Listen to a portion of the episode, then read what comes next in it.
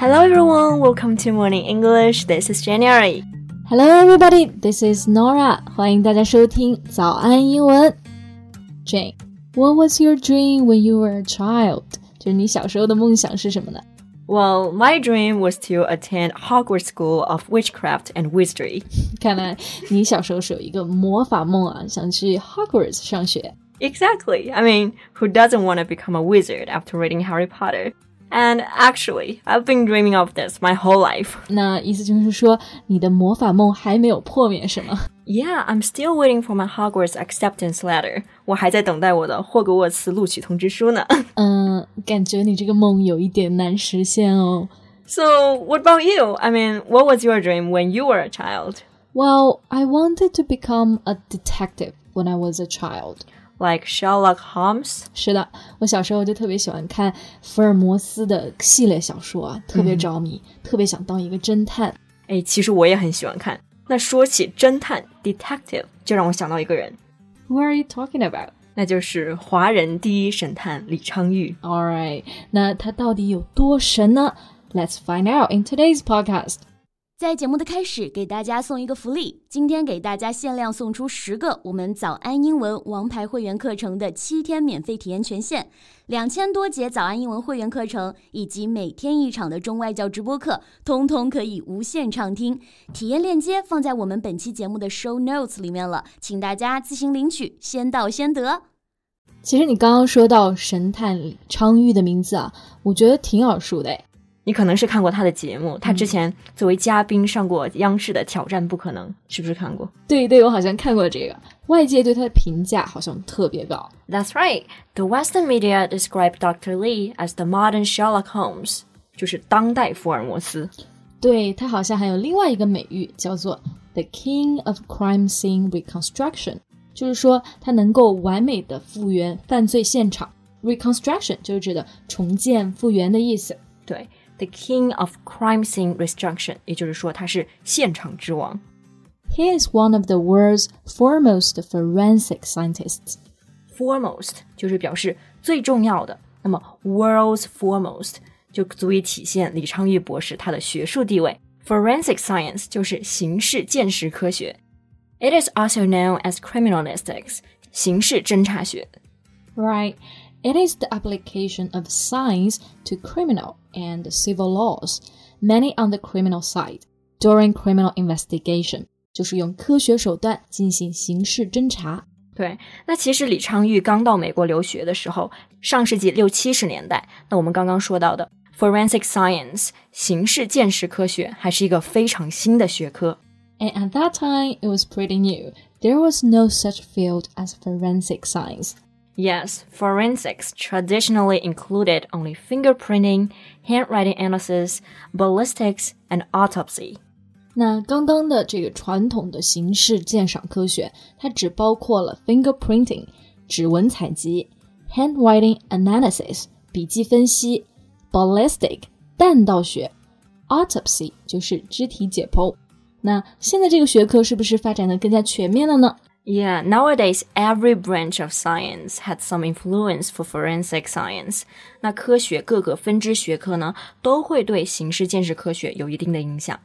Branch 这个单词本意是树枝，也可以表分支。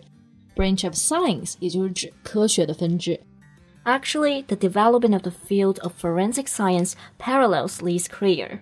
Parallels 意思就是平行。那刚刚这里其实讲到的就是这个学科的发展呀，离不开李昌钰对这个学科做出的贡献。Yeah, we can see over the years this field have made tremendous advances. And as forensics has flourished, Dr. Lee has been able to combine his skills in criminal investigation with his experience as a scientist. 是的， 随着法庭科学的发展，李昌钰就很好的把他的刑事侦查的技能和他的科学知识结合在一起。我觉得这个就跟他的个人经历离不开了。Right. Dr. Lee started his work with the Taipei Police Department, where he rose to the rank of the captain at age 22. 对他从台湾的警官学校毕业之后呢，很快就变成了台湾省历史上最年轻的警长，这成为了他的神探之路的起点，对吧？是的，He later emigrated to the United States with his wife in 1965。那他来到美国之后呢，在兼职三份工作为生的情况下，他在两年半的时间修完了四年的大学课程，包括法律啊、刑事啊、生物化学，还获得了纽约大学生物化学以及分子化学的这个硕士生化博士学位，就是变成了一名真正的科学家。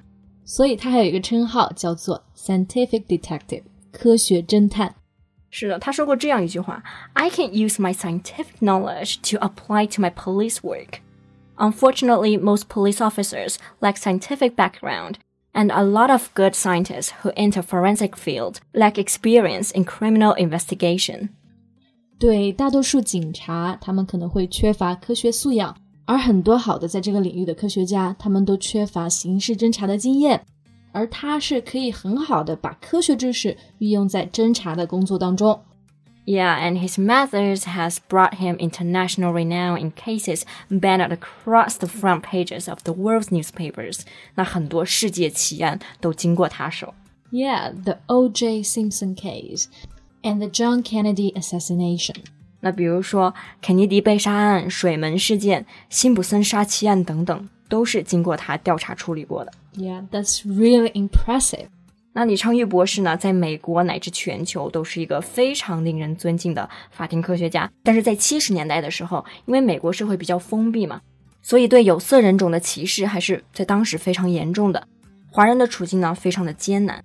那这种歧视也充斥在他的生活当中。Yeah, people discouraged him. He initially was told that he was a good policeman, but would never become a scientist. And when he became a scientist, he says, I was told I was a good scientist and would never become a professor because I speak with a foreign accent. 对，当时别人就告诉他，因为你的中国口音，你永远都不可能成为一名教授。But he became a professor at the University of New Haven after three years, and his accent has not put a crimp in his teaching and lecturing. 对，他的口音完全没有妨碍他成为一名教授，而且短短的三年之间呢，他就从助理教授成为了终身教授。那我们刚刚这句话中有一个单词 crimp，它的本意呢是卷曲、起皱的意思。Put a crimp in something 是一个固定搭配，就是表示妨碍、束缚。嗯，那他作为华人能够在美国取得这么高的成就，也可以说是打破了天花板。Right, he shattered the glass ceiling. Glass ceiling 指的就是那些无形的障碍，比如说种族、还有性别等等。Yeah, despite early difficulties, Dr. Lee persevered, working harder than everyone and maintaining high ethical standards. 是的，尽管处境很艰难，李昌钰面对挑战和不公的时候呢，都用自己的实力证明了一个中国人也能够在西方的世界占有一席之地。那我们今天的节目呢，就到这里。That's all for today's podcast. This is Nora. Thanks for listening. This is Jan. See you next time. Bye. 今天的节目就到这里了。如果节目还听得不过瘾的话，也欢迎加入我们的早安英文会员。成为会员，您就可以无限畅听我们每天一场免费的中外教直播课，以及两千多节原创系统课程了。今天我们限量送出十个七天免费试听权限，试听链接放在我们本期节目的 show notes 里了，请大家自行领取，先到先得。This podcast is from Morning English. 学口语就来早安英文。